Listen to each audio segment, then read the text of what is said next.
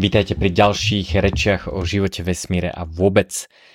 Je to trošku taká lunarpunková séria v posledných pár epizód, ale toto je prednáška, ktorú som si pre, pripravil pre Meetup Network State. Network State je koncept, o ktorom som hovoril s Jakubom Šimekom v tomto podcaste. Nájdete ho Nájdete ho v show notes, taktiež som, som sa mu venoval, zaujímal som sa oň.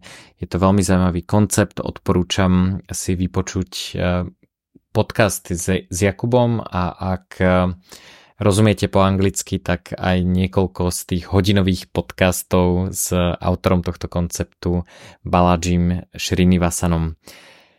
Koncept Network State je o tom, že vytvoríme nejaké cloudové spoločenstvo, nejakú, nejakú komunitu ľudí, ktorá ale okrem toho, že e, je to nejaká komunita, ktorá vznikla za nejakým cieľom, tak má aj nejaké ďalšie vlastnosti, chce crowdfundovať teritorium, chce e, uznanie od štátov a tak ďalej, to, o, tom si, o tom si povieme. Tento koncept je veľmi zaujímavý, vlastne skúšajú ho e, rôzne komunity, e, e, rôzne také proto-network states komunity sa k nemu blížia, ale chýba im nejaký konkrétny aspekt, väčšinou teda diplomatické uznanie od, od iných štátov, aj keď nie u všetkých. A, a vlastne mňa zaujalo, že a nie je to ani tak kritika konceptu network state, pretože ja by som to rád videl a rád by som sa nejakého zúčastnil. Je to podľa mňa veľmi zaujímavý pohľad na vec, a veľmi zaujímavý pohľad na zvyšovanie slobody a nejaké, nejakú ľudskú koordináciu a dosahovanie cieľov.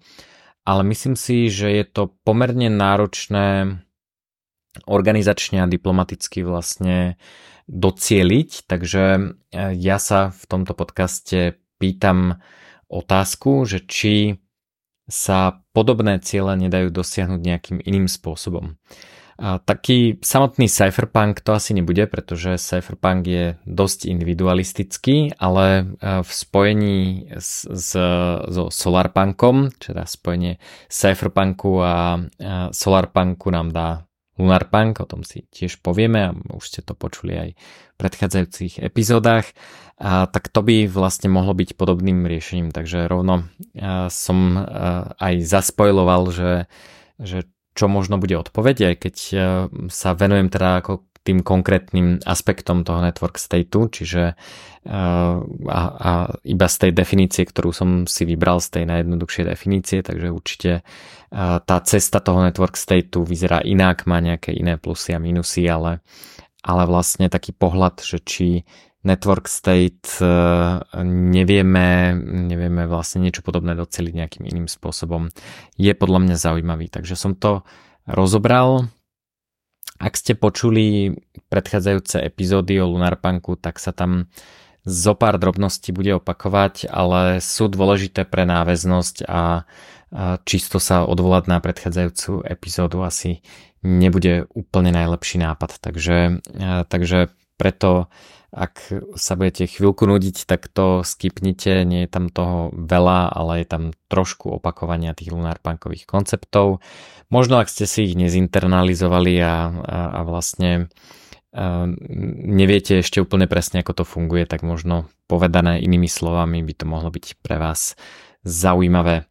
Je to na môj vkus taký kratší podcast, takže sa to na rýchlosti 2 dá celé zmáknuť za pol hoďku. Takže poďme na to, myslím si, že je to veľmi zaujímavá téma, ako dosiahnuť slobodu, ale nie len sám pre seba, ale aj v nejakej spoločnosti.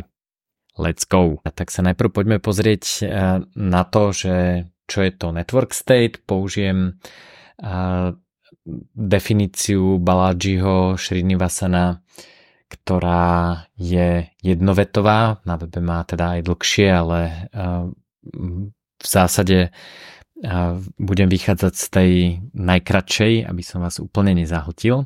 Takže sieťový štát je vysoko zosúladená online komunita so schopnosťou kolektívnej akcie, to je veľmi dôležité, kolektívnej akcie, ktorá crowdfunduje územie, teritorium po celom svete a nakoniec získať diplomatické uznanie od už existujúcich štátov. Takže tam je vlastne veľmi podstatná každá časť tejto definície. Sieťový štát nie je četovacie fórum, pretože síce je to online komunita, ale neposkytuje, ne, nemá až takú schopnosť kolektívnej akcie, aj keď teda fóra typu Fortune dokážu robiť celkom intenzívne kolektívne akcie, až by som povedal zlobu, ale zároveň nesplňajú teda ďalšie veci a to je, že crowdfunduje územie, teritorium. To môže byť napríklad e, e, komunita viacerých para, paralelných polis po svete, čo paralelný polis Prahe, paralelná polis Košice, paralelná polis Vieden, to už je vlastne nejaká forma crowdfundovania teritoria a nakoniec získať diplomatické uznanie už od už existujúcich štátov. Takže to je e, niečo, čo e, je podľa mňa veľmi podstatné v, v koncepte Network State a povieme si aj, že, že vlastne čo to prináša tým jednotlivým občanom tohto Network State. Pre mňa tam príde ešte, alebo je tam podľa mňa ešte dôležitý koncept toho, že je jasné, e, kto je a kto nie je občan toho network state.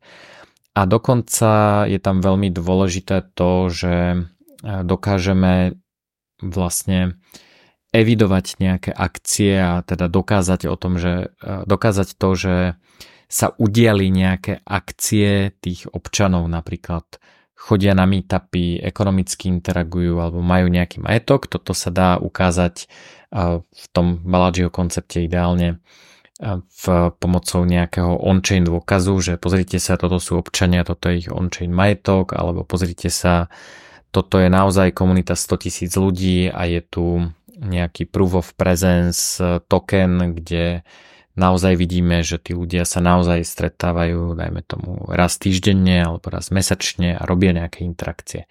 Aby to nebola petícia, ktorú podpíše 100 tisíc ľudí a vlastne je to akože zoznam nejakých náhodných e, podpisov, ale vlastne na to, aby tá komunita mala silu na vyjednávanie na tú kolektívnu akciu, tak, e, tak vlastne dokáže e, demonstrovať to, že má nejakú silu, že je to nejaká naozaj ako konzistentná komunita, ktorá, ktorá niečo dlhodobo robí. Prečo? Čo je cieľ? Prečo by sme vôbec mali chcieť nejaký network state? Tak ehm, je to teda nejaká komunita, ktorá chce svoj život žiť, alebo členovia tej komunity chcú svoj život žiť podľa nejakých pravidiel a majú nejaký cieľ, že môže to byť, Baláži hovorí, že ja neviem, že komunita vegánov versus komunita karnivórov alebo komunita ľudí, ktorých zaujíma longevity a chceli by prežiť dlhý a zdravý život a chcú si vlastne prispôsobiť to prostredie, aby mohli, ja neviem, používať nejaké experimentálne lieky alebo medicínske zariadenia alebo mali vlastne vyladené to crowdfundované teritorium, tam boli napríklad dobré svetlá nejaké biohackerské longevity nástroje alebo niečo podobné. A v takejto komunite napríklad ten proof of, e, ten, ten dôkaz toho, že tá komunita nejako funguje, môže byť nejaké zaznamenávanie workoutov alebo nejakých iných akcií, ktoré vedú k tej longevity. Čiže pri vyjednávaní napríklad o kolektívnej zlave u, ja neviem, e, výrobcu červených LED panelov, ktoré pomáhajú mitochondriám, tak ehm, ehm, je iné teda prísť e, za nimi, že a my sme pár kamarátov, ktorí by chceli zľavu a iné ukázať, že tu je 100 tisíc ľudí, ktorí sa tomuto venujú a to chcú. Takže je to teda zosúladená komunita, ktorá má nejaký spoločný cieľ, niečo, čo ich spolu spája.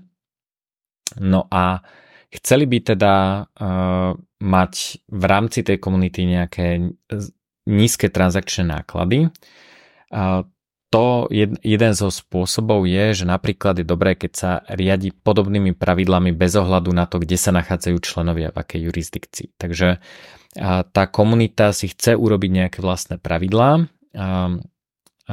ktoré teda môžu byť v mnohom prísnejšie ako tie mainstreamové pravidlá, že komunita karnivorov proste môže vynúcovať pravidlo, že v tej, ako členovia tej komunity nebudú jesť rastliny, a komunita vegánov nebude jesť živočíšne produkty, takže to sú vlastne úplne nekompatibilné komunity. Ale je to teda pravidlo, ktoré je prísnejšie ako v mainstreamovej spoločnosti. Čo však, keby chceli mať to pravidlo voľnejšie? Napríklad by chceli mať prístup k experimentálnym liekom, ktoré nie sú schválené, alebo by chceli ja neviem, mikrodávkovať e, LSD alebo niečo podobné, tak na to už je potrebná nejaká suverenita, nejaké uznanie alebo nejaká, nejaký iný spôsob toho, aby tieto pravidlá vlastne mohli dodržiavať, čiže často by chceli nejaké zvýhodnené pravidlá. Takže uh, tá, to diplomatické uznanie od existujúcich štátov znamená podľa mňa, alebo teda cieľ toho je najmä to, že tie štáty akceptujú, že si takýto sieťový štát môže robiť v niečom nejaké vlastné pravidlá. To isté sa môže stať, stať alebo to isté môžeme riešiť pri nejakej, nejakej komunite nejakých kryptonačencov, možno chcú mať iné zdaňovanie krypta alebo nejaké iné pravidlá, alebo si chcú robiť vlastné krypto, napríklad chcú založiť kryptobanku, čo, na čo normálne treba licenciu, ale keďže je to teda komunita, ktorá je celosvetová, tak buď sa snaží o diplomatické uznanie, aby na celom svete, aby teda im nerobil, nerobili problémy žiadne štáty, čo je teda veľmi ťažké, alebo teda aspoň sa snaží dosiahnuť to, aby aspoň na tom crowdfundovanom teritoriu, kde si povedia, že OK, tak tuto si kupujeme dva bloky, neviem kde, v Lisabone v Portugalsku a chceme, aby tuto na tomto konkrétnom mieste platili špeciálne pravidlá. Mimochodom, toto nie je zase nejaké uh, nejaké náročné. Keď si pozriete zoznam špeciálnych ekonomických zón, tak je úplne bežné, že ak máte kanceláriu v nejakom konkrétnom rakodrape, tak e, neplatíte dan z príjmu. Poznáme to napríklad dokonca z Free Zone v Dubaji, to isté v Uruguayi sú konkrétne miesta, kde sa buď neplatia dane, alebo sú tam nejaké iné colné pravidlá. V niektorých Af- afrických krajinách, alebo napríklad aj v Latinskej Amerike sú špeciálne zóny, kde sa môže pestovať napríklad e, koka alebo konopa. Aj napriek tomu, že v krajine ako také je pestovanie a predaj už to bol už vyslovene zakázaný, takže to je vlastne nejaká tiež forma zvolnenia tých pravidel. Takže to je, to je vlastne to diplomatické uznanie. No a potom je to teda vysoko zosúladená komunita, ktorá je schopná kolektívnej akcie. Čiže oni nasledujú nejaký spoločný cieľ a nie je to nejaká individualistická komunita, kde všetci vlastne chcú len, aby im všetci ostatní dali pokoj. Takže je to teda väčšinou za nejakým vyšším cieľom. Nie je to network state pre network state, ale network state preto, že chceme, ja neviem, spoločne nejakým iným spôsobom liečiť rakovinu alebo chceme spoločne, ja neviem, mikrodávkovať LSD alebo chceme spoločne tradovať krypto a chceme mať nejaké lepšie podmienky. Takže keď je tá komunita vlastne dostatočne veľká, tak je možné a, a, a je možné, že si dokáže teoreticky vyjednať lepšie podmienky s nejakými konkrétnymi štátmi, samozrejme za podmienky nejakej investície musí dokázať, že tí ľudia sú schopní také investície, že ich je dostatočné množstvo a potom sa už vlastne dá lepšie vyjednávať. Medzi štátmi, aj medzi tými starými štátmi, oldschoolovými, ktoré poznáme, je obrovská konkurencia. Čiže keď niekto povie, že OK, mám tu 100 tisíc ľudí, ktorí chcú toto a keď nám to dáte, tak e, z tých 100 tisíc, e, ja neviem, 10 tisíc príde každý rok aspoň na dva mesiace tu míňať peniaze a ja neviem, tisíc ľudí sa tam presťahuje, aby to teda fungovalo alebo niečo podobné tak to je niečo úplne iné ako ísť za politikom a povedať mu, že o, ja by som tuto chcel si dávať takéto experimentálne látky alebo uh, mohli by ste mi znižiť dane na krypto a nikomu inému. Takže uh, je, to, je to ako keby úplne iný case, že, že je tam vlastne úplne iná vyjednávacia sila. Takže toto je vlastne nejaká moja interpretácia toho, čo je to network state. Otázka je, že či sa ten cieľ dá dosiahnuť aj inak, pretože zorganizovať komunitu veľa ľudí s rovnakým cieľom, vlastne udržiavať tú ich aktivitu a potom vlastne za tú komunitu vyjednávať a dosiahnuť suverenitu nie je zase až tak úplne ľahké. Takže poďme sa pozrieť e, na to, tie časti z tej definície, e, ktoré ktoré som vypichol, ako je možné a teda je veľmi pravdepodobné, že ten network state má nejaké iné fičúry, ktoré v, tomto, v tejto krátkej prednáške nebudem riešiť.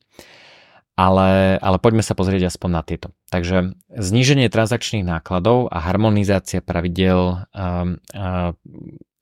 krížom cez všetky možné jurisdikcie, a tak e, to v kryptoanarchii pomerne dobre poznáme. Napríklad bitcoinová sieť sa riadi pravidlami, ktoré sú jednotné pre všetkých užívateľov. Sú to teda pravidlá bitcoin protokolu, ale neschvaloval ich žiadny politik, žiadnej jurisdikcii. A tie bitcoinové pravidlá sú konsenzuálne, teda ich neustále schvaluje používaním 100% používateľov. Ak niekto nesúhlasí s tými pravidlami, tak nie je členom tej bitcoinovej siete. Čiže to je e, ako keby ste e, nevolili súčasnú vládu, tak by ste automaticky prišli o občianstvo a vlastne by ste sa automaticky stali občanmi nejakej e, inej jurisdikcie s inými pravidlami. To je taká nejaká možno trošku analógia. V kryptoanarchii máme rôzne stratégie na zníženie transakčných nákladov. Čiže nebavíme sa len o tej harmonizácii pravidel, ale celkovo o zníženie tej transakč- e, tých transakčných nákladov, napríklad na vynúcovanie pravidel. A to znamená, že, že máme stratégie na to, aby sme vedeli sa lepšie nájsť, keď chceme urobiť obchod, máme stratégie na to, aby nás nikto nepodviedol, respektíve keď nás podvedie, aby sme to vedeli nejakým spôsobom vyriešiť a podobne. Takže kryptoanarchia a cypherpunk technológie túto otázku riešia, čiže to zníženie tých transakčných nákladov nejakým spôsobom funguje. Poviem o tom trošku viac. No a čo sa týka tých zvýhodnených pravidiel, tak pravidlá si môžeme robiť aké chceme. problém je, keď tie pravidlá vlastne vyžadujú alebo chcú dovoliť niečo, čo je niekde zakázané. Toto kryptoanarchia tiež priamo rieši. A ďalší taký komponent je Solarpunk, ten sa vlastne objavil neskôr ako Cypherpunk podľa mňa, alebo teda tak filozoficky do popredia a minimálne v kryptokomunite ide trošku neskôr. A Solarpunk e, vlastne e, vytvára e, alebo používa technológie, ktoré zlepšujú životy ľudí za rôznymi účelmi. Ak vidíte obrázok, tak na obrázku sú Gardens by the Bay v Singapúre v, pri Marina Bay Sands. Takže je to, je to vlastne typický príklad solarpunku, vlastne sú to stromy, ktoré sú obrastené živými, teda sú to umelé stromy, akože vytvorené ako technológiu. V zásade e, tá technológia je biointegrovaná s, s, so životom, to znamená, že okolo toho teda rastú živé rastliny, ale zároveň vlastne tá technológia ktorá tam je, vyrába kyslík, takže tie stromy vlastne sú zapojené do nejakého spalovacieho procesu odpadov, ale výsledkom je teda, že produkujú čistý vzduch, ešte sú aj pekné a je to teda pekné miesto, kde sa, kde sa dá stretnúť a dá sa tam straviť pekný večer, pekne to svieti a, a je tam pritom ešte nejaký, nejaký skleník, záhrady a tak ďalej. Čiže toto je taký ikonický príklad solarpunku solárne panely, život, integrácia s, nejakým, s nejakými živými systémami, využívanie vlastne súladu prírody a technológie a tak ďalej. A Solarpunk je vlastne príkladom práve tej kolektívnej akcie a koordinácie a to sa prejavuje hlavne v Ethereum komunite, čo je teda otvorene väčšina ľudí e, okolo Ethera sa hlási k Solarpunku a umožňuje to lepšiu koordináciu a kolektívnu akciu. Máme decentralizované autonómne organizácie, hlasovanie tokenmi, a rôzne spôsoby crowdfundingu, ktoré teda nie sú špecifické pre Ethereum, ale vlastne hlasovanie o projektoch, o rozdelení peňazí a vlastne vytváranie a vlastne komunitné smerovanie k tomu spoločnému cieľu, keď sa vytvorí nejaká organizácia, ktorá má nejaký cieľ, tak spoločne vlastne vyzbierajú, crowdfundujú kapitál a spoločne vlastne e, riadia e, tú komunitu a použitie toho kapitálu tak, aby dosiahli ten cieľ. Takže e, financovanie verejných statkov, veľmi teda Ethereum komunita rieši longevity, predloženie života, život v súlade s prírodou. Ethereum prešlo na proof of stake, takže to je taký ten ich statement toho, že, že im záleží na nejakej uhlíkovej stope, udržateľnosť, udržateľné zdroje, zvýšenie nejakej diverzity akejkoľvek, a odstránenie chudoby, vlastne sprístupenie finančných služieb e, celému svetu a proste bankless a tak ďalej. Čiže toto sú také témy. E, Solarpunk nie je ako nejaký, je to teda mm, aspoň, aspoň podľa názvu, je to trochu punk, hej. čiže je to vlastne taká nejaká sada takých náznakov a hodnôt, ktoré nejakým smerom smerujú a vlastne umožňujú to z tej, teda, z tej pôvodnej network state definície že, že vlastne vytvárajú tú kolektívnu akciu. Oproti tomu cypherpunku a kryptonarchii, ktoré sú pomerne dosť individualistické, ako už vnímajú to, že človek je spoločenský tvor, ale stále je to teda do veľkej miery nejaká individualistická filozofia, ktorá sa na všetko pozerá cez jednotlivca, tak ten solarpunk je taký, že, že vlastne skúma a pomáha ľuďom sa koordinovať. No toto je všetko super, ale e, tieto skvelé veci slubujú politici na billboardoch a nie úplne vždy sa im páči, keď si ich len tak bez povolenia dodáva nejaká Ethereum komunita, open source komunita alebo nejakí solar punkery. Že že politici vlastne chcú byť tí, ktorí z neba znesú e, cestu a otvoria ju a povedia, že vďaka nám, vďaka tomu, že ste platili dane a vďaka tomu, že ste si zvolili správnych politikov, máte cestu alebo most alebo akýkoľvek verejný statok, e, lepšie zdravie alebo niečo. No a vlastne pre nich je dosť problematické, keď príde, prídu nejakí open sourceoví typci, nejakí aktivisti, vyzbierajú na to prachy um, úplne mimo daní, ešte k tomu dobrovoľne od ľudí a vlastne vytvoria to. Hej? Takže, um, takže uh, toto sa teda politikom nepáči. A je teda veľmi pravdepodobné, že toto dobro, uh, ktoré teda tí solarpunkery chcú dodávať, bude nejakým spôsobom regulované a pokúsi sa ho privlastniť si politik, ktorý eh, ho potom teda ako to svetlo eh, z parlamentu znesie medzi masy. Takže eh, to je teda ten lepší prípad. Druhý prípad je, že sa ho pokúsi zničiť alebo zakázať, pretože politici potrebujú mať vlastne zmysel života a ich zmysel života je teda dodávať dobro aspoň oficiálne, aspoň teda, aby eh, si mali čo napísať na tie billboardy, že zvolte nás znova, lebo sme vám postavili diálnicu do Košíc. A tu teda postavil eh, cez Slovensko, teda z Bratislavy do Košíc postavil diálnicu eh, Viktor Orbán, ide cez Maďarsko. Takže toto sa úplne nepodarilo. A neboli to teda ani nejakí, nejakí etereoví nadšenci z crowdfundingu.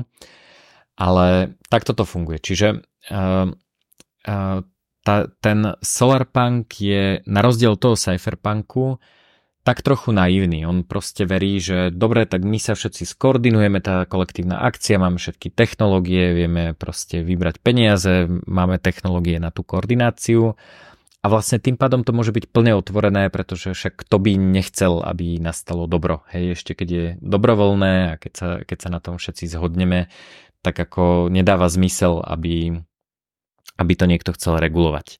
No a samozrejme vidíme, že to chcú regulovať. Eh, v Amerike Securities and Exchange Commission chce regulovať vydávanie tokenov, čo je teda pomocou tokenov sa práve tieto projekty často koordinujú a eh, je tam vlastne mnoho ďalších problémov. Takže eh, máme technológie a na koordináciu, respektíve konkrétne ich aplikácie, konkrétne projekty, ktoré nie sú odolné voči útokom štátu, čiže sú transparentné, sú viditeľné, je jasné, čo sa tam deje a tá viditeľnosť ich vlastne zlomí.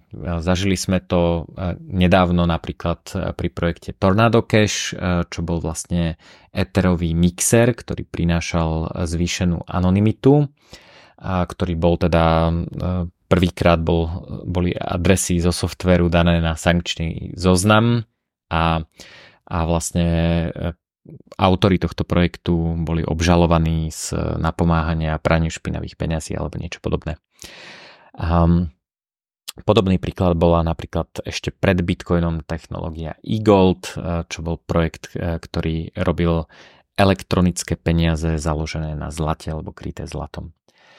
Čiže tieto technológie sa buď podvolia nejakému špehovaniu, ktoré zabezpečuje compliance a tú extrakciu hodnoty, čiže ten štát povie, že jasné, jasné, robte si čo chcete, ale túto my si vezmeme z toho neviem čo, daň z príjmu, vezmeme si z toho kredit, že sme to vlastne my umožnili a tak ďalej. Čiže buď teda sa ostanú transparentné, podvolia sa a budú compliant, alebo skrachujú. Ten, ten štát uh, vlastne na nich zautočí a ten útok bude úspešný a, a vlastne tieto projekty zničí. No a tu vlastne prichádza ten Lunarpunk, pretože základné, uh, základný, uh, základný poznatok Lunarpunku je, že na to, aby sme mohli byť v zisku, aby ten projekt teda mohol byť naozaj udržateľný, musí, nemôže páliť energiu, nemôže páliť hodnotu, tak na to treba najskôr prežiť. A technológie, ktoré sú odolné e, voči tomu špehovaniu, že nie sú také transparentné, nie je jasné, čo sa tam deje, teda to sú tie cypherpunk technológie, tak tie po útoku, na, na, po, po úspešnom útoku na nejaký konkrétny projekt, tak tieto cypherpunk technológie preberú užívateľov. Hej, že keď štát zničí Tornado Cache, tak e, vlastne tí užívateľia, ktorí mali nejaký konkrétny problém, v tomto prípade chceli vyššie súkromie, tak oni Uh, oni nezmiznú, užívateľia uh, proste sa nevyparia, ale oni tú potrebu budú riešiť pomocou nejakých iných projektov, na ktoré nie je možné tak jednoducho zautočiť. Takže to je vlastne ten, tá lunarpunková filozofia, kde, kde, na ten, kde ten útok vlastne posilní tie lunarpunkové projekty, tie, ktoré sú odolné, tie, ktoré používajú tie cypherpunk technológie. Čiže je tam taký paradox, kde, kde vlastne čím je viac tých útokov, tak tým sú tie cypherpunkové technológie silnejšie, pretože eh, im zrazu prichádzajú užívateľia z tých, z tých solarpunkových transparentných technológií. Ako to vlastne súvisí s nejakou tou suverenitou alebo nejakým diplomatickým uznaním od existujúcich štátov? Tak prečo chceme suverenitu? Tak suverenitu pravdepodobne chceme preto, aby sme sa mohli riadiť nejakými inými pravidlami. Čiže pravdepodobne nejakými voľnejšími pravidlami, keďže tie prísnejšie pravidlá v komunite vieme presadiť aj bez suverenity. čiže tá suverenita nám umožní uvoľniť e, pravidlá. Čiže v terminológii blockchainu, v zásade nemám rád slovo blockchain, ale toto sa teda netýka kryptomien ako takých, ale konkrétne blockchainu, tak soft fork je jednoduchý, soft fork je sprísnenie pravidiel a hard fork je veľmi ťažký. Takže ak, ak chceme sa zhodnúť v komunite na tom, že nebudeme jesť rastliny, tak je to jednoduché, nie je to v konflikte s nejakým štátom, proste partička v úvodzovkách náboženských fanatikov sa zhodne, že nebude jesť rastliny, zhodnú sa, čo sa stane, keď niekto rastlinu zje, napríklad ho vylúčia z komunity, alebo dostane čierny bodík, alebo čokoľvek. A, a vlastne môže to fungovať. Ale ak by sa chceli e, zhodnúť na tom, že budú dvakrát do týždňa užívať 10 mikrogramov LSD, čo je teda e, trend v Silicon Valley, e, mikrodávkovanie psychedelík, tak toto už je v konflikte s s tými štátnymi pravidlami, aj keď teda užívanie väčšinou nie je trestné, ale, ale e, obchodovanie, čiže nejaké zaobstaranie alebo výroba tejto látky je trestná, takže e, na toto už vlastne potrebujú suverenitu a, a, a to je otázka, ale teda ak by získali suverenitu alebo nejaké diplomatické uznanie, tak vlastne toto je v takom prípade do nejakej miery možné. Že keď, keď majú nejakú, nejakú formu suverenity, tak možno tá forma suverenity im umožní porušiť takéto globálne pravidlo a vlastne uvoľniť, uvoľniť tie pravidlá, ktorými sú tí občania viazaní. To samozrejme môže byť či už globálne, alebo len na na nejakom konkrétnom území, na tom crowdfundovanom teritoriu. Tu mimochodom je, možno veľa ľudí nevie, ale existuje e, vlastne medzinárodná dohoda, e, vďaka ktorej, ak vám lekár predpíše e, tých 10 mikrogramov LSD a teda môže to predpísať v nejakej krajine, kde je to dovolené, tak na základe Viedenskej konvencie toto môžu uznať štáty ako legitimné užívanie, aj keď tá látka ako taká je v danej krajine nelegálna. Hej, čiže sú e, napríklad sú ľudia, ktorí e, cestujú s legálne predpísanou marihuanou, majú normálne, normálne marihuanu, ktorú im predpísal lekár v Holandsku alebo v Uruguayi alebo kdekoľvek, kde sa môže predpisovať na medicínske použitie marihuana a s, tak, s takýmto sáčikom e, legálnej trávy sa dá dokonca aj cestovať a dá sa vlastne e, prenášať aj v krajine, kde je to zakázané, ak to teda e, funguje s tou viedenskou konvenciou. No to nie je úplne povinné pre všetky krajiny, ale je to tak. Čiže, čiže zase toto nie je niečo, čo, čo je úplné sci-fi, čo sa nikdy nestalo. Je to, je to pomerne bežná vec. Takisto, ja neviem, obchodovanie s, s jadrovým materiálom je teda ako prísne regulované, ale, ale sú firmy, ktoré, ktoré to môžu robiť dokonca aj medzinárodne. No a teraz moja otázka je, OK, ja si myslím, že dosiahnuť suverenitu určite nie je to nemožné, je, je, to, je to možné, ale neexistuje iná stratégia, ako, ako dosiahnuť vlastne podobný výsledok bez toho, aby sme museli vytvoriť ten obrovský tlak a jednať s nejakými štátmi a vlastne dosiahnuť to uznanie, to diplomatické uznanie. No a e, tu nastupuje teda kryptoanarchia, ktorá je teda súčasť lunarpunkovej filozofie. E, kryptoanarchia je stratégia na predchádzanie konfliktom, vrátanie teda konfliktom zo štátu pomocou moderných technológií, ako sú kryptografia, anonymizácia, elektronické peniaze, slepé podpisy a množstvo ďalších technológií. Väčšina teórií slobody, vrátane teda toho network state, je založená na snahe vyhrať ten konflikt. To znamená zmeniť tie pravidlá, na základe ktorých sa rozhoduje ten, tá potenciálna, potenciálna protistrana toho konfliktu. A kryptoanarchia má ale filozofiu, že najlepší prístup je vôbec nezačínať tieto konflikty a vlastne, vlastne ukončiť ich predtým, ako sa dokážu rozvinúť. A čiže kryptoanarchia funguje tak, že obmedzí viditeľné prepojenie nášho majetku a nejakých druhov nášho konania a nášho fyzického tela.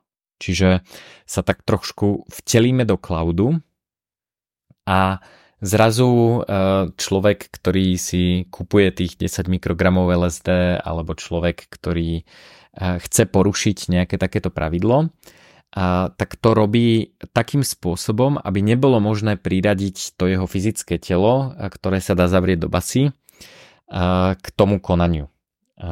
Povieme si, ako to presne funguje, ale vlastne to, čo urobíme, je, že sa staneme nomádmi v tzv. cyphersphere.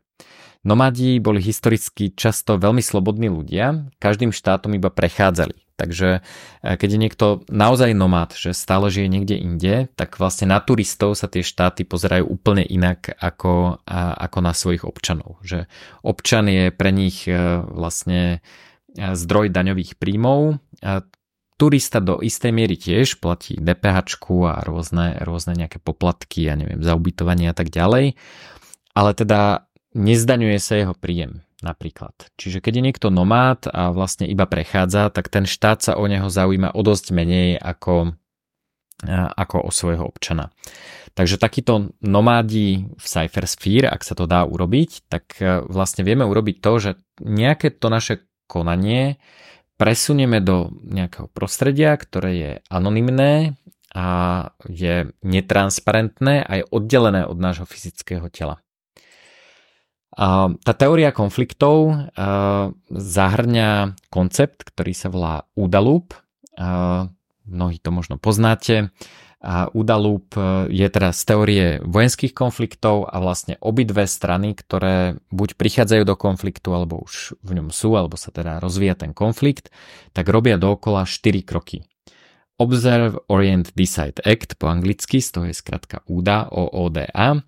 Pozorovanie znamená, že ja vidím, že sa niečo deje. Vidím, ja neviem, je tu predo mnou ruský tank. Pozorujem, niečo sa deje. A potom sa zorientujem, to znamená, snažím sa zistiť, OK, je tu ruský tank, je pre mňa nebezpečný, ide smerom ku mne alebo smerom odo mňa, proste snažím sa zorientovať, OK, čo sa deje. Niečo som pozoroval a čo to pre mňa znamená. Potom sa rozhodnem, čo urobím. Idem utiec, idem sa skryť, idem oproti nemu a poviem mu, že v pohode, alebo neurobím nič, lebo vidím, že ide niekam inám. To znamená, rozhodnem sa, čo urobím a potom to urobím, čiže konám act. A väčšina a, teórií, ktoré sa snažia zvýšiť slobodu jednotlivcov, a väčšina stratégií sa zameriava na tie posledné dva kroky, decide a act.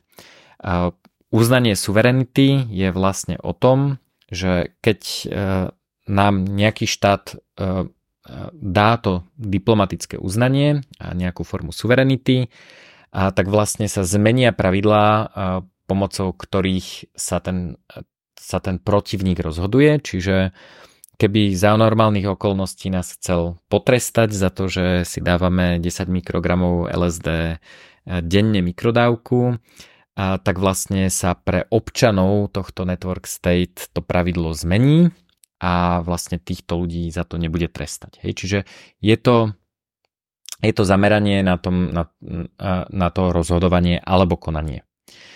A rôzne reformné hnutia, rôzne uh, flag teórii, vysadzanie vlajok, uh, legalizácia alebo snaha o nejakú lepšiu reguláciu, zmenu zákonov a tak ďalej. Všetko je to teda smerované na, uh, na, ten, na tú časť Decide alebo Act, prevažne na Decide. Kryptoanarchia sa vlastne zaoberá tým, aby sa k tomu rozhodovaniu ani nedalo dostať a zameriava sa na ukončenie konfliktu ešte pred fázou observe alebo orient. To znamená, ak nikto nevidí, že si kupujem tých 10 mikrogramov LSD, alebo ak to vidí, tak, tak sa, alebo vidí čas tej transakcie, tak sa nevie zorientovať, nevie buď kto som, nevie ma priradiť k mojej identite alebo nevidí tú platbu, takže vlastne nevidí, že by to bolo obchodovanie a tak ďalej, tak, tak vlastne ani sa ten konflikt nerozvinie do tej časti decide. Čiže on, on skončí ešte predtým, ako by vlastne tej protistrane mohol dobehnúť celý ten údalup, tým pádom ten konflikt nikdy nevznikne. Takže v kryptonarchii, v cypherpunku a v lunarpunku sa snažíme týmto konfliktom takýmto spôsobom predchádzať. Nie vždy je to takto, ale, ale vlastne práve tá netransparentnosť, šifrovanie a anonymizácia sa snaží oddeliť, na, oddeliť vlastne to fyzické telo, ktoré sa dá nejakým spôsobom perzekuovať od nejakej formy konania alebo, alebo majetku a čiže to, to je ako keby jedno to oddelenie a vlastne snaží sa znemožniť tomu útočníkovi pozorovať, e, čo sa deje, alebo sa v tom zorientovať a tým pádom sa nemá o čom rozhodovať a nemôže konať. Je tam taký niekoľko uh, takých uh, pozitívnych feedback loopov, že, že uh, snaha o súkromie a anonymitu posilňuje snahy protivníka o stále lepšie a lepšie odpočúvanie a sledovanie, čiže to pozorujeme pomerne často. A, a otázka je teda, a, ako, a, ako sa to dá nejako spojiť a, a ako sa dá vlastne urobiť niečo podobné ako ten network state pomocou uh, tej lunarpunkovej filozofie a pomocou týchto technológií. Takže zhrniem, znižovanie transakčných nákladov, uh, na to môžeme používať bežné internetové technológie, technológie na koordináciu a objavovanie, uh, internetové vyhľadávače, platformy zdieľanej ekonomiky, to je vlastne Eh, crowdfunding portály a tak ďalej, čiže, na, čiže znižovanie transakčných nákladov na to, aby sme sa objavili a dohodli. A potom uh, máme spôsoby na predchádzanie, uh, na predchádzanie konfliktov z kryptoanarchie alebo teda riešenie konfliktov, či už je to teda escrow alebo zábezpeka, predplatenie pokuty, ak teda neviem, kto je proti strana, ak sú obidve strany anonymné, tak vlastne kým úspešne nenastane nejaká interakcia, tak treba uzamknúť dopredu tú pokutu, pretože nemôžem niekoho súdiť, keď neviem, kto to je, keď je anonymný a zajtra zmizne. Takže to musí fungovať v tomto prípade napríklad tak, že obidve strany si predplatia pokutu, ktorú musia zaplatiť, ak niečo nesplnia a ak sa ak obidve strany potvrdia, že všetko prebe, prebehlo v poriadku, tak tá predplatená pokuta sa im vráti, inak e, vlastne nevadí, že zmiznú a že sú anonimní, pretože už zaplatili tú pokutu dopredu. Ďalej sú to reputačné systémy, ktoré poznáme z eBayu, z Uberu, z Airbnb a tak ďalej. Tam už musí byť aspoň nejaká e, nie lacná, nie jednoducho e, replikovateľná pseudo-identita, alebo teda je to väčšina reputačných systémov niečo také vyžaduje, aby sme si teda nevytvárali vždy novú identitu a nevytvárali si vlastne falošnú pozitívnu reputáciu. Čiže toto v kryptoanarchii sa pomerne podrobne rieši. A potom sú to rôzne protokoly, ktoré znemožňujú podvody, že, že vlastne vynútia algoritmický uh, dobrý obchod. A, no a samozrejme sú to elektronické peniaze, ktoré výrazne znižujú transakčné náklady suverenitu, dokážeme vlastne to, to uvoľnenie tých pravidiel, aby sme mohli vlastne všetci občania tej alebo členovia tej komunity byť viazaní jednotnými a voľnejšími pravidlami, tak na to používame v kryptoanarchii predchádzanie konfliktov pomocou Udalupu, ktorý som podpís, popísal. A na kolektívnu koordináciu používame podobné technológie ako pri Solarpunku, ale snažíme sa ich teda anonymizovať, čiže um, namiesto decentralizovanej anonymnej organizácie používame uh, technológie ako napríklad Anondao, kde uh, sú všetci členovia anonymní a vlastne zvonka nie je vôbec viditeľné, čo sa, čo sa v tej decentralizovanej autonómnej organizácii deje. Hlasovanie je anonymné, nikto nevidí koľko hlasov bolo odovzdaných, e, koľko hlasov, kto hlasoval za čo a tak ďalej, čiže tam sa vlastne uh, narušia také tie sociálne statusové veci a vlastne oveľa ťažšie na tú organizáciu útočiť, pretože uh, vlastne nikto nevie, že kto, kto robil aké rozhodnutia, kto to vlastne riadí, uh, koľko je tam peňazí a, a tak ďalej. Takže Takže na tú kolektívnu koordináciu používame taký trošku zmodifikovaný set solarpunkových technológií Lunarpunku. Mnohé z nich teda ešte sú v, vo veľmi, veľmi hrubom vývoji. Takže Lunarpunk je vlastne spojením cypherpunku a solarpunku. Teda z toho cypherpunku si berie tie stratégie na predchádzanie konfliktov, na suverenitu, na anonymitu, šifrovanie a súkromie a zo solarpunku si berie stratégie na koordináciu a crowdfunding a vlastne nejakú, nejakú spoločnú kolektívnu akciu za, za spoločným cieľom, čiže nie je, to, nie je to taká individualistická filozofia ako cypherpunk a kryptoanarchia. V Lunarpunku vlastne ten priestor, e, ktorý, e, do ktorého sa ponoríme, ktorý vytvoríme, nazývame temný les alebo dark forest. E, je to, je to teda taký ten šifrovaný priestor. Ja, ja som to predtým volal Cyphersphere, ale teda uchytilo sa, uchytil sa pojem dark forest, temný les. A je to teda nejaký priestor, kde je to živé. Les je predstaviteľom interakcie živých systémov, živých organizmov, v našom prípade aj ľudí, ale myslím, že v temnom lese budú často aj nejaký, nejaké anonymné umelé entity, rôzni AI agenti alebo možno software alebo niečo podobné. A vlastne tieto, tieto entity v tom temnom lese interagujú, pričom zvonka, keby ste si predstavili, že nad tým temným lesom letí dron a chce vlastne kamerou zaznamenať, čo sa tam deje, tak vlastne cez tie stromy nič nevidí, takže je to netransparentné. No a mňa zaujímalo, že aký je ten temný les veľký, že čo, či je to nejaká halus, ktorú si niekto vymyslel, nejaký proste uh, spisovatelia uh, lunarpunkových textov. A myslím si, že také dobré prirovnanie toho temného lesa je, je shadow economy, to je tiež teda také temné, teda, teda paralelná ekonomika alebo šedá ekonomika. Je veľmi ťažké odhadnúť, že aká je veľká, to je vlastne trošku taký opak oproti tomu network state, lebo ten network state chce mať vlastne on-chain proof of funds a chcú vlastne ukázať svoju silu tým, že sú transparentní, e, tak trošku solarpunkovo v tých interakciách. V, e, v Lunarpunku vlastne nechceme, aby niekto videl, že aké veľké sú tie interakcie. A takže v tom je to podobné tej, tej paralelnej šedej ekonomike, e, ktorá tvorí nevieme koľko, podľa rôznych štúdí, napríklad podľa štúdie eh, The Shadow Economy z roku 2013 od Schneidera a Williamsa.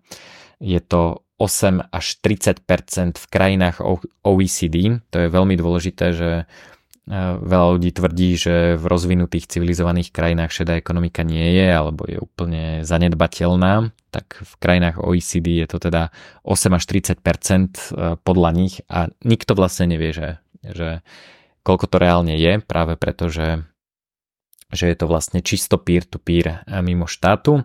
Je to 25 až 40% v menej rozvinutých krajinách. V Česku a na Slovensku ja osobne predpokladám, že je to viac ako 20% HDP, ale samozrejme môžete si myslieť, že je to 5% alebo koľkoľvek. Ťažko povedať, ale myslím si, že, že v rámci tých krajín OECD to bude skôr, skôr smerom k vyšším číslam.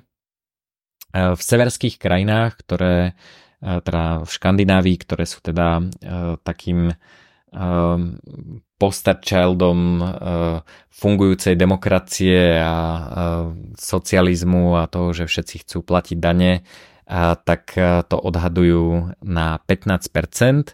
Ale čo je zaujímavé, tak napríklad v Dánsku viac ako polovica populácie nakupuje v šedej ekonomike. To znamená, viac ako 50% ľudí aktívne dopytuje v šedej ekonomike. Predstavujem si to tak, že keď im príde domov inštalatér alebo nejaký robotník, tak mu ponúknú peniaze cash bez bločku a a, je to vlastne stále normálne, aj keď to teda možno nie je nejaký veľký podiel HDP, možno sú tam veľké, veľké firmy, ale vlastne tí ľudia sú tak nastavení, že, že nakupujú v tej šedej ekonomike a aktívne v nej dopytujú. Takže ani, ani v týchto uh, superdemokratických uh, uh, etalónoch sociálnej demokracie to nie je inak. Takže, takže to je veľmi, veľmi zaujímavý data point. Takže uh, Ďakujem vám za pozornosť. E, odporúčam, ak vás zaujíma e, Cypherpunk a Lunarpunk, tak odporúčam moje dve knižky. E, jedna taká kratšia sa volá Cypherpunk Visions and Trends 2023 až 2025, je teda po anglicky iba. A v nej mapujem, čo sa deje aktuálne v súčasnosti v Cypherpunku a kam si myslím, že to bude smerovať, aké technológie sa rozvíjajú a čo sa zlepšuje. Spomínam tam práve aj tieto anonymné DAO a rôzne iné spôsoby koordinácie. O Lunarpunku, paralelných ekonomikách a kryptomenách a súvislosti s kryptomenami píšem aj v knižke Kryptomeny vyhekuj si lepší život.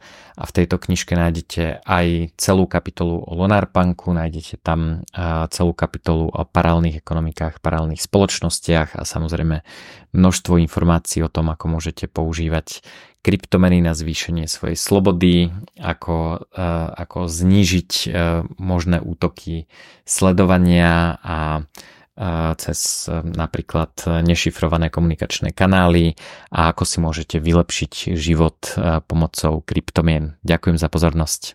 Ak ste pravidelným poslucháčom tohto podcastu, môžete mi veľmi jednoducho vyjadriť svoju podporu a pomôcť mi rásť, rásť tomuto podcastu.